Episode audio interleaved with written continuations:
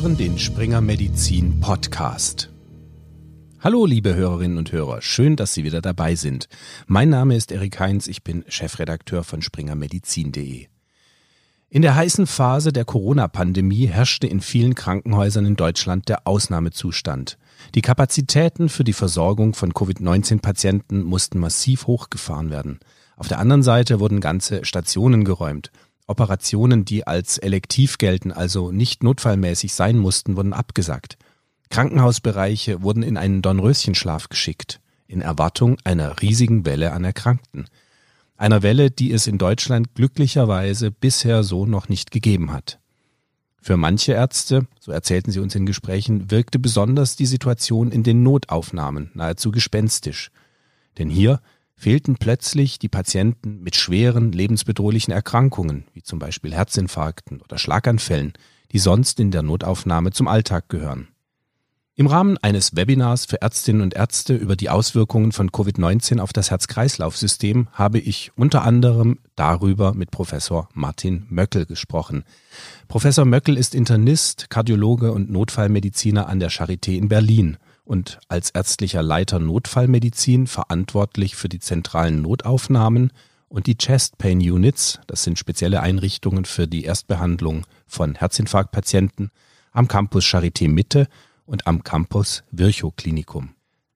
Herr Professor Möckel, es gibt eine wissenschaftliche Studie, auch mit deutscher Beteiligung, die gezeigt hat, dass in der Hochphase der Corona-Krise in den Notaufnahmen Europas deutlich weniger Patienten mit akutem Coronarsyndrom bzw. Herzinfarkten aufgenommen wurden. Wie war das denn bei Ihnen an der Klinik? Woran kann das liegen? Haben die Menschen denn plötzlich keine Herzinfarkte mehr gehabt? Ja, das ist eine interessante Beobachtung, die, da gibt es schon eine ganze Reihe von, von vorläufigen Publikationen zu, nicht nur die Sie angesprochen haben, sondern auch aus USA und anderen Ländern. Auch wir haben in Deutschland äh, an allen, an sehr vielen Notaufnahmen eine solche Erhebung gemacht. Das entsprechende Manuskript liegt gerade äh, bei einer Zeitschrift äh, unter Begutachtung und was wir eigentlich schon annehmen können und sagen können, ist, dass wir insgesamt in den Notaufnahmen weniger Fälle hatten, insbesondere in der Zeit ähm, nach dem Lockdown, also äh, beginnend Anfang März, also mit einem, einem Minimum äh, im, so ungefähr in der Woche des 20. März herum und dass, in, dass insgesamt eigentlich alle Patientengruppen geringer äh, geworden sind und zwar auch die Patienten mit Erkrankungen, wo wir gedacht hätten, naja, die müssen ja ans Krankenhaus kommen, weil die ja so schwer krank sind und weil diese äh, wie also Situationen wie ein ST-Streckenhebungsinfarkt sofort therapiert werden müssen. Und äh, dafür gibt es bisher noch keine äh, eindeutige Erklärung. Es gibt ja zwei äh, Optionen. Also die eine Option ist, die Patienten haben vielleicht dadurch, dass sie im Lockdown mehr zu Hause waren, weniger gearbeitet haben, weniger, also mehr Homeoffice gemacht haben, vielleicht einfach weniger Trigger für den akuten Myokardinfarkt. Ein typischer Trigger ist Stress, ein typischer Trigger ist körperliche Belastung. Und wenn Sie nicht mehr in einem Bus herlaufen, dann können Sie dabei auch keinen Infarkt erleiden. Die andere Sache ist, dass natürlich viele Patienten auch die Notaufnahme gemieden haben, weil sie Angst hatten, sich dort anzustecken. Äh, eine unbegründete Angst, aber das war natürlich am Anfang für die Patienten nicht so richtig absehbar und dass vielleicht auch Patienten mit schweren Erkrankungen zu Hause geblieben sind, dann müsste man eigentlich jetzt zunehmend Patienten mit Komplikationen erwarten. Äh, das kann ich selber aus meiner Erfahrung noch nicht äh, berichten. Ich kann sagen, dass es sich bei uns normalisiert. Also wir haben jetzt nahezu normale Fallzahlen und wir haben jetzt auch wieder normale, in Anführungszeichen, Herzinfarkte, die behandelt werden wie immer. Das heißt also, wir müssen da noch abwarten. Ich glaube, im nächsten halben Jahr kann man dann nochmal an bestimmten Surrogatparametern ablesen, inwieweit viele Patienten zu Hause geblieben sind, äh, obwohl sie hätten kommen sollen und deswegen schwere Krankheitsverläufe haben. Noch können wir das nicht nachweisen. Wenn nun ein Patient in die Notaufnahme kommt mit dem Verdacht auf ein akutes Coronarsyndrom beziehungsweise dem Verdacht auf einen akuten Herzinfarkt und es besteht gleichzeitig die Möglichkeit, dass er mit SARS-CoV-2 infiziert ist beziehungsweise an Covid-19 erkrankt. Wie gehen Sie denn dann vor?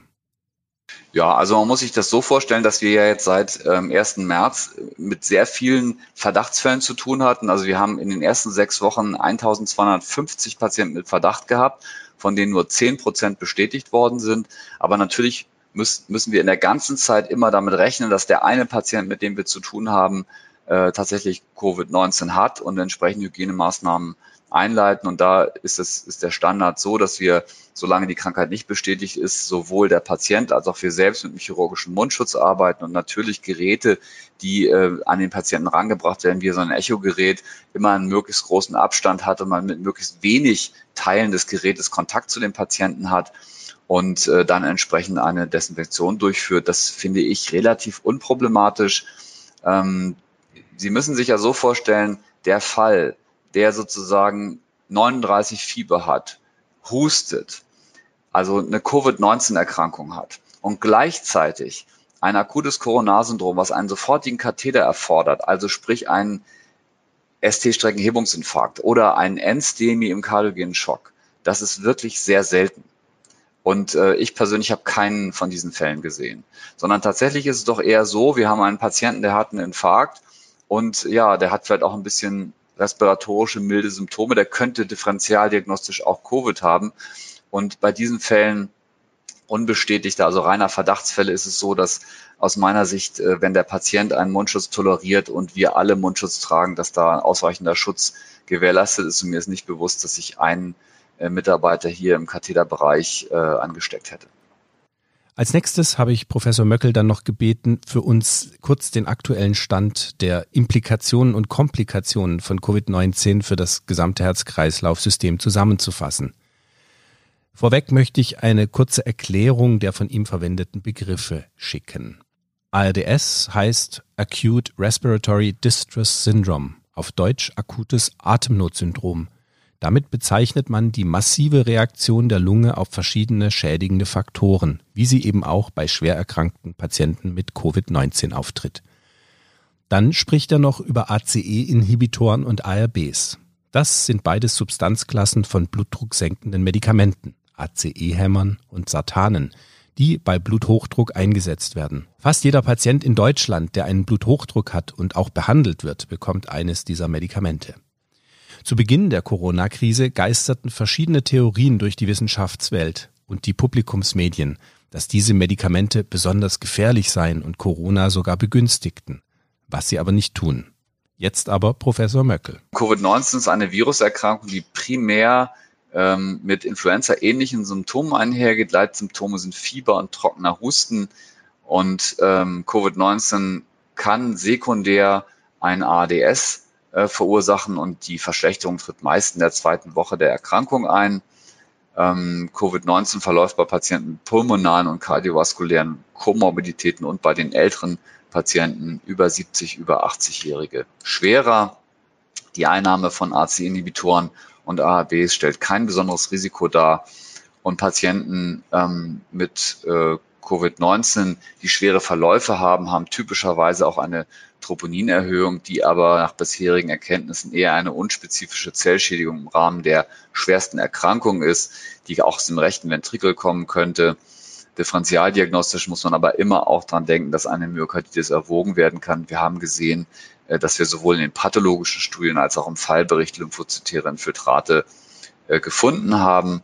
Aber die typische Diagnostik ist dann weiterhin das EKG und die Bildgebung beim Myokard, also bei der Myokarditis in der Regel das MRT. Und Covid-19-Fälle haben ein erhöhtes thromboembolisches Risiko, das unter anderem durch die D-Dimer-Messung erfasst werden kann. Und der Expertenkonsens ist, dass hier eine großzügige Indikation zur Antikoagulation, insbesondere bei den, Hospi also bei den hospitalisierten Patienten besteht. Bei ambulanten Patienten gibt es eine entsprechende Erklär äh, Empfehlung nicht.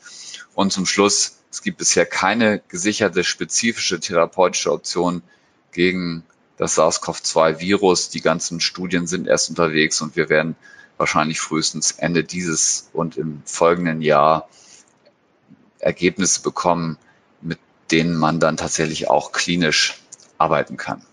Lassen Sie uns zum Schluss noch einen Blick in die Zukunft werfen. Es gibt eine Studie, die nahelegt, dass Patienten, die eine schwere Lungenentzündung durchgemacht haben, die deswegen im Krankenhaus behandelt werden mussten, im Verlauf der folgenden zehn Jahre mit einer hohen Wahrscheinlichkeit eine Erkrankung im Herz-Kreislauf-System entwickeln. Werden wir das denn bei den Patienten, die jetzt eine schwere Covid-19-Infektion hatten, auch sehen? Also schwere Folgeschäden im Herz-Kreislauf-System? Also ich denke, dass äh, das noch nicht ganz raus ist, ähm, welche direkten Schäden SARS-CoV-2 im Sinne einer spezifischen kardiovaskulären Schädigung, also sprich zum Beispiel Myokarditis, Myokardbeteiligung oder auch irgendwas Vaskuläres, irgendeine ja, ähm, also Verschlechterung sozusagen einer koronaren Herzkrankheit, was das SARS-CoV-2-Virus da macht. Bisher gibt es keine überzeugenden Daten, dass SARS-CoV-2 gerade also vaskuläre, myokardial-vaskuläre Schäden macht, sondern es macht eine, also gerade bei schwerem Verlauf, Gerinnungsstörung mit entsprechenden also thrombotisch bedingten Komplikationen und diese sind vor allen Dingen Lungenembolien, vielleicht auch mal ein einzelner Schlaganfall, aber bisher dokumentiert sehr wenig Myokardinfarkte. Und das zweite ist eben, sehr viele Patienten, auch selbst wenn sie nicht beatmet werden müssen, die haben schon eine klare äh, Beteiligung der Lunge an der Erkrankung. Und äh, ich sehe das eher so, dass diese Patienten möglicherweise langfristig ein Problem haben, äh, wenn die Covid-19 durchgemacht haben, dass die vielleicht doch eher dann respiratorisch begrenzt sind. Das wissen wir noch nicht. Die Krankheit gibt es seit einem halben Jahr und Langzeit, äh, ähm, Langzeiteffekte können wir nicht sehen. Und ich finde es schon auffällig, dass ähm, im Vergleich zu Pneumonien, bakterieller Ursachen oder auch äh, Influenza ähm, also diese, diese erhöhte Inzidenz von Myokardinfarkten, dass wir die eigentlich nicht sehen. Also das heißt, da muss man noch mal gucken, übersehen wir da noch was? Also haben wir einfach die Zahlen noch nicht? Äh, und, und kommt das erst in ein, zwei Jahren, dass wir das ganze Ausmaß sehen? Oder ist das tatsächlich so, äh, dass SARS-CoV-2 doch eben ein, ein, ich sag mal, Lungenvirus ist, ein Lungenentzündungsvirus, ähm, und dass wir jetzt erstmals eben in so großer Häufigkeit überhaupt virale Pneumonien sehen und da, da, dass es da nicht typisch ist, dass diese Patienten jetzt unbedingt im kardiovaskulären Bereich ihre Komplikationen kriegen. Also ich glaube, da das ist noch sehr spekulativ und äh, da müssen wir wirklich einfach die nächsten Jahre abwarten, was wir da für Zahlen bekommen. So, liebe Hörerinnen und Hörer, das war es auch wieder für diese Folge. Für die Ärztinnen und Ärzte unter Ihnen. Das vollständige Webinar mit Professor Möckel finden Sie auf springermedizin.de Webinare. Es ist mit zwei CME-Punkten zertifiziert. Und nun vielen Dank fürs Zuhören. Bis zum nächsten Mal und bleiben Sie gesund.